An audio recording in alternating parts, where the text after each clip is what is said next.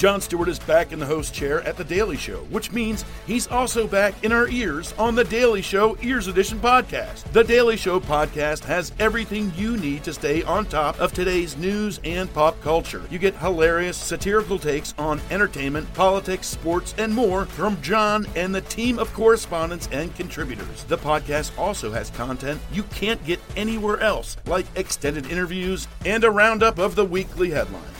Listen to The Daily Show, Ears Edition, wherever you get your podcasts.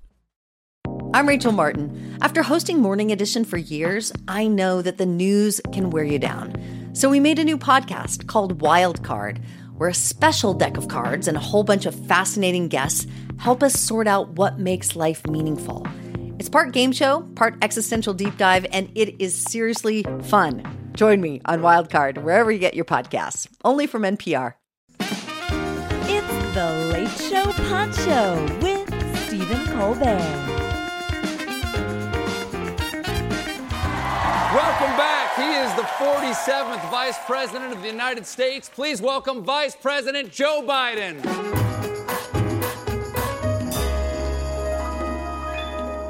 Thank you for being here. Everybody likes Joe Biden, right? Isn't that right?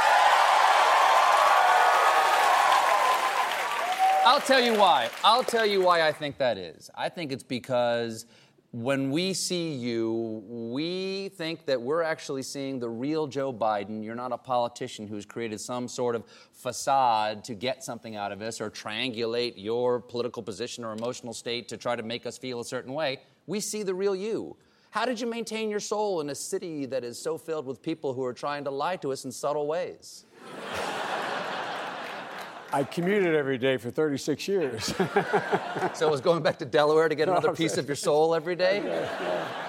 No, look, uh, yeah, what always confuses me about some uh, folks I've worked with is why in God's name would you want the job if you couldn't say what you believed? I, I'm not, I'm not, there's nothing noble about this, but ask yourselves the question Would you want a job that in fact every day you had to get up and you had to modulate what you said and believed. If you're going to run, you're running for a reason. You want the job for a reason. And if you can't state why you want the job, then there's a lot more lucrative opportunities other places. I can't I can't imagine what it would be like to spend 9 years pretending to be somebody that you're not. No.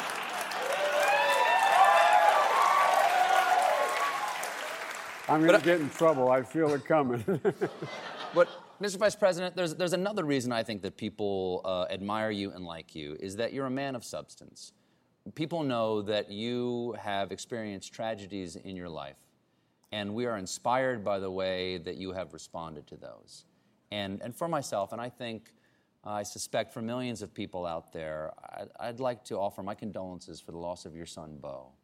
Um, I know that he was a great man, and um, I was hoping you could tell us a story about him. The, the president, in his eulogy, called your son Joe 2.0. In what way is that a compliment to you? You know, my dad had an expression. He used to say, You know you're a success as a parent when you turn and look at your child and realize they turned out better than you. I was a hell of a success. My son was better than me. And he was better than me in, uh, in almost every way. Um, the thing about Beau was from the time he, my, my, another expression my dad had was never complain and never explain. I never one single time, my word is a Biden, ever, ever heard my child complain. When he was, when he was in that accident, lost his mom and his, uh, and his sister. Uh, he was very badly injured. Almost every bone in his body broken. He was in a cast from his ankles, both legs, his chest, his arms. I used to carry him around with a hook in his back. And my other son, Hunter, his best friend, a year and a day younger, was uh, just about three and had a severe skull fracture. And he'd sit in the room in the hospital and he'd turn and he'd say, Hunt, look at me. Look at me. I love you. I love you. Four years old. Nothing changed. A couple months before he died, I was at his house, and uh, he said, Dad, sit down. I want to talk to you with Hallie, his wife, incredible kid. And he said, Dad, uh, I know how much you love me. He said, You got to promise me something. Promise me you're going to be all right. Because no matter what happens, Dad, I'm going to be all right. Promise me. This, this is a kid who, who, who, I don't know what it was about him. He had this enormous sense of empathy. And I'm not making this up. I know I maybe sound like a father. I hope I. Anyway, but but but it's It real. sounds like it sounds like you love him, sir. oh, jeez. I mean, I. Uh, How has your faith? I know you're a man of deep faith. How has your faith helped you respond to having lost your, your first wife and, and your daughter and now your son? How important is that in your life, and in what ways has it helped you? First of all, it's a little embarrassing this being about me. There's so many people, maybe some people in the audience, who've had losses as severe or worse than mine and didn't have the incredible support I have. I have such an incredible family. I, and so I, I feel self conscious talking about the loss is serious and it's consequential, but there's so many other people going through this. But for me, you know, my wife, when she wants to, she's, she's a professor, when she wants to leave me message, she literally tapes them on my mirror when I'm shaving. And she, there, she put up a, a quote from Kierkegaard. And Kierkegaard said, Faith sees best in the dark. And for me, my religion is just an enormous sense of solace. And some of it relates to ritual, some of it relates to just comfort of what you've done your whole life. I go to Mass and I, I, I, am able to be, it's just alone. Even in the crowd, I'm, you're alone. I, I uh, say the rosary. I find it to be incredibly comforting. And so, what, what my faith has done is, is it sort of takes everything about my life with my parents and my siblings and all the comforting things and all the good things that have happened have happened around the culture of my religion and the theology of my religion. And I, I don't know how to explain it more than that, but it's just, it's just a place you can go. Uh, and by the way, a lot of you have been through this. The faith doesn't always stick with you. Sometimes it leaves me. Sometimes, so I don't want to come off like, anyway, I don't. I, No, I understand the feeling. You don't want to come off as pious or, uh, or a holy Joe. Yeah. I understand that. But, I'm sure not. that, but I'm sure not. But what, what, what inspires me, what inspires me, sir, about your response in your life and your service to the country and what you instilled in your children is that you have suffered, and yet through your suffering, you seem to have made some beautiful things in your life. You've dedicated yourself to other people and helping them. What lessons would you give other people who are facing the kind of suffering that you My mom had an expression. She'd say, as long as you're alive, you have an obligation to strive, and you're not dead till you've seen the face of God. It really, really has been imbued in me, my siblings, my mother, my grandfather. It, it's just, it's, it's, life is, no one owes you any, my dad said, no one owes you anything. It's just, you just gotta, you gotta get up. And it's, uh, and I feel like I was letting down Beau, I've letting down my parents, letting down my family. And How have you let them down? if I didn't just get up, you know, I mean, it's just, you just got to get up. And think of all the people you know who are going through horrible things, and they get up every morning and they put one foot in front of the other.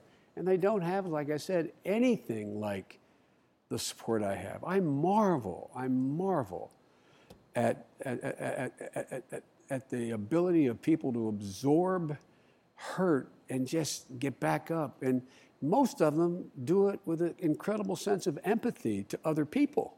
I mean, it's interesting. The people I find who I, I, I'm most drawn to are people who have, who have been hurt, and yet, I'm not going to embarrass you, but you're one of them, old buddy. No, no, no, no, no, no. Your, your mom, your family, losing your dad when you're a kid and three brothers. I mean, you know, it's, it's just, it's like asking, what made your mother do it every day? How did she get up every single day with, with you know, 11 kids to start? I mean, it's just, Well, she had to take care of me. well, She did. No, that's it. We were there by for the each way, other, that and must I have had been a hell of a job. and I had to take care of her. That's I had to take care of her. That's the point. You know, Yeah. Can I ask you something? I, Sure. I like to tell this little joke, which is I should say, oh, yes, I, I raised my mother. Because after dad and the boys died, I, you know, she was a little non compos mentis, or at least emotionally completely shattered. You know, I like to say I raised my mom from that, from the years on for a few years. In what ways did Beau and Hunter raise you? My boys, actually, honest to God, did. If you saw, if my son Hunter was here, the first thing he'd walk in and give me a kiss and say, "Dad, you, you, you did anything?" What? What? Always worried about me. I, and like you know, even in even in my public life, the boys would be like I'd be doing a, a national debate with 70 million people watching the debate, and I'd walk out of the room. The last two guys would be in the room with me, and my boys, and my and they go, "Look at me, Dad. Home base. Remember who you are, Dad. Remember who you are." No, I'm serious. It was, I mean, it was like my kids. Well, if you could stick around for a moment more, I'd like to find out a little bit more about who Joe Biden is. We'll be right back. I think it's time Vice to leave. We'll be right back. Don't go anywhere.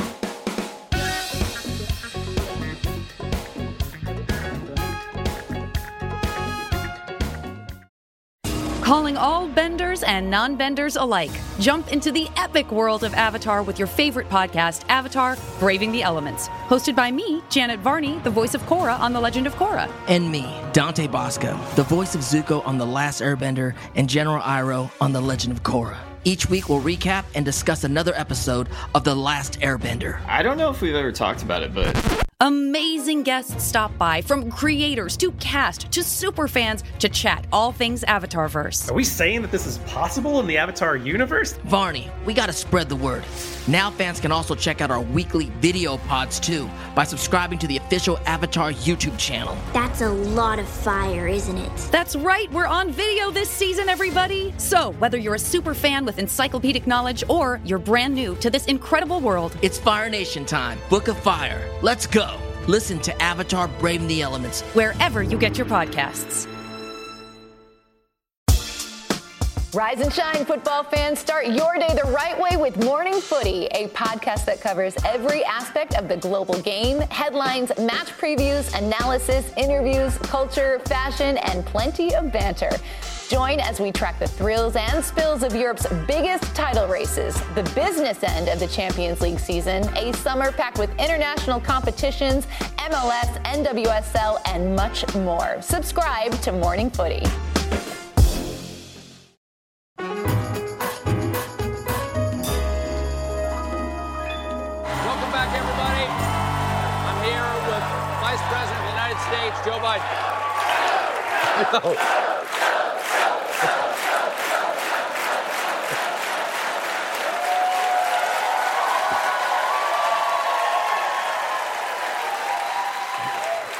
Be careful what you wish for. Now, as I said, everybody likes Joe. Everybody likes Joe. And even, I have to say, even talking about you in the third person, I'm uncomfortable calling you Joe. You're the Vice That's President of the. United States. Yeah. No, no. I want to give your office the respect it deserves. How much is that? People make jokes about the prize president, Oh, look, uh, look. jokes about the office all the time. Sure, they, they should. Look, the vice. The, no, they really should. There is no inherent power in the vice presidency. One of the reasons when the president first asked me to be considered to be, quote, vetted, to, and I said, Mr. President, I was then Barack, I said, Barack, I I don't want to be vice president. And I'll do anything I can to help you because I admire that. I really did. And he said, How much time do you need? I said, You said you needed an answer now. The answer was no. But um, he said, Go home and think about it, talk about it. But here's the deal it is a directly a reflection of your relationship with the president. If you have a relationship with the president, then it is, and everyone knows if they do, if it's real, that you have his, his back and you also have his confidence, then you can really do something worthwhile. Well, you're known to have a, very good relationship with the president and to be a close advisor. Why is your relationship a, a closer one than almost any other president, vice president that I can think of? Well, you know, I honest to God think that's true, and it's because if all during when we were, I was campaigning, trying to get the nomination in 2008, we had 13 debates. If you went back and looked, the only two people who didn't disagree on policy were Barack and me. Uh, and the thing I admire about him, I've wa- you, you watch a person under intense pressure. And by the way, this, this president, whether you are for us or against has had more land on his desk than any president in modern history that was difficult. And I watch this guy. I watch him make incredibly difficult decisions in, in, in incredible crises. And you learn the character and the mettle of a man.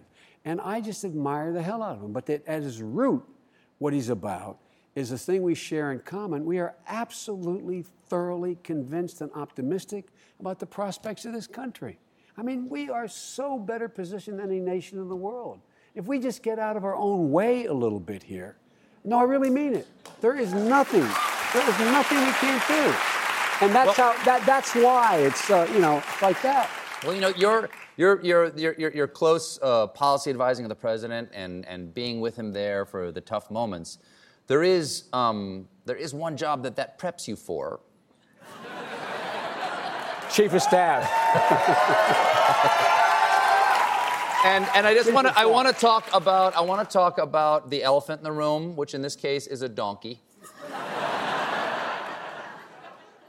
Do you have anything you'd like to tell us right now about your plans? Yes. I think you should run for president again, and I'll be your vice president.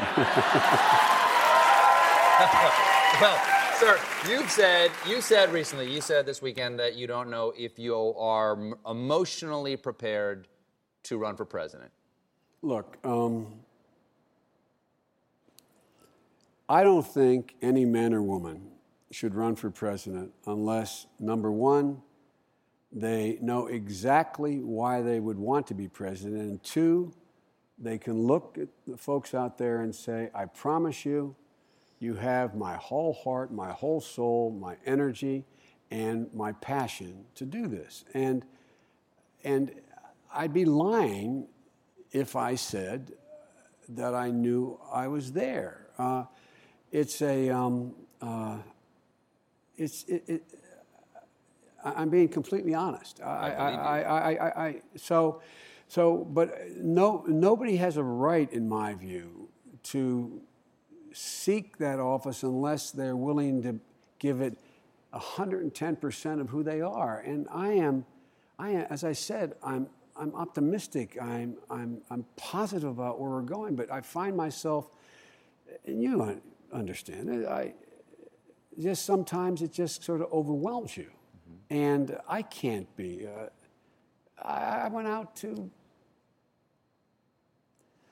I went out to Denver and I landed at a military base and I met a whole group of uh, military families, which is not unusual, on a rope line about 100 yards from the aircraft. And, and uh, about uh, two thirds were in uniform, the other were family members. And I was thanking them, and I really meant it. They, this 1% is fighting for 90%, 99% of the rest of us. And I was talking about them being the backbone and sinew of this country, and all of us, and it was going great.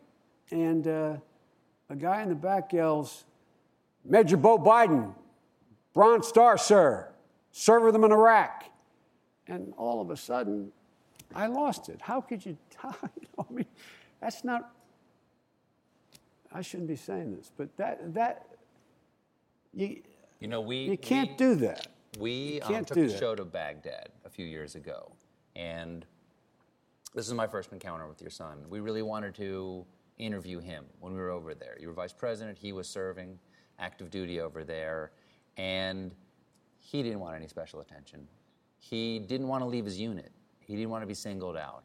Why do you think he was so modest about his own accomplishments and he wanted to serve with such modesty? Because he had such great courage and such great empathy. I mean, when he got to Iraq, he asked permission, was commanding general, would he take the name Biden off of his identification? I forget that I think he had Roberts on it. Because he didn't want anybody, anybody, anybody giving anything special. He was, the governor offered to appoint him attorney general. He turned it down. He wouldn't take it. They offered him to appoint him to the Senate seat that he could have done standing on his head, and he didn't do it. He, uh, um, he didn't have to go to Iraq. He was Attorney General of the state of Delaware. He had to get special permission that, and he, he went to get a former Republican Attorney General. and ask him to come and stand in for him because under the rules, once you're federal property, you can't have any engagement in state affairs. And, uh, you know, I mean, this, was, this who Beau was. It was just, and by the way, Beau, not unique. In there, there's, there's other women and men who serve like that, but, uh, you know, um, it, it, he just, he never, never, never, he, he abhorred people who had a sense of entitlement. And he went the other way. I mean, he won the Bronze Star and came home and made us all promise that we wouldn't tell anybody he won the Bronze Star. No, I re- my word. And he went to an affair where Iraqi veterans were being honored, and he wouldn't put on his decorations. And uh, he won the Legion of Merit. I mean, he's decorated. And General Odierno, his commanding officer said, You must put it on. He would not wear, because that was Beau. It was like he, he, he didn't feel he was. You know, my mom used to have an expression, and he lived it and I know my, you know, this is an Irish Catholic family. No, I love how many times you said my mom had an expression. Yeah. Because my mom had so many I know, I know. What's the use of being Irish if you don't know that life is going to break your heart? That's the best one. That's true. So what did your mom say? My mom to say, remember, nobody is better than you, but you're better than nobody. Everybody's equal. My mother really it pounded into our heads. Well, you know, there's another person who said that, and that's Thomas Jefferson. And this is why I think people want you to run for president. And I know that's an emotional decision you have to make. I know that's an emotional decision that you have to make, but it's going to be emotional for a lot of people if you don't run. And, sir, I, I just want to say that I think that your experience and your example of suffering and service um, is something that would be sorely missed in the race. Not that there aren't good people on both sides running, but uh, I think we'd all be very happy if you did run. And if you don't, um, I know that your service to the country is something we should all salute. So thank you so much. Thank you. Ladies and gentlemen, Vice President Joe Biden. Thank you for listening to the Late Show Pod Show with Stephen Colbert. Just one more thing. If you want to see more of me, come to the Late Show YouTube channel for more clips and exclusives. Late Show Pod Show listeners can get 20% off on all Late Show with Stephen Colbert merchandise on ParamountShop.com. That's 20% off at checkout on all Late Show shirts, mugs, accessories, and more with code TLS20 at ParamountShop.com. Now you can feel like you're in the audience at the Ed Sullivan Theater with official Late Show with Stephen Colbert merchandise at ParamountShop.com. Shop t shirts, mugs, accessories, and more. And Late Show Pod Show listeners can take 20% off with code TLS20. That's 20% off at checkout on all Late Show products with code TLS20 at ParamountShop.com.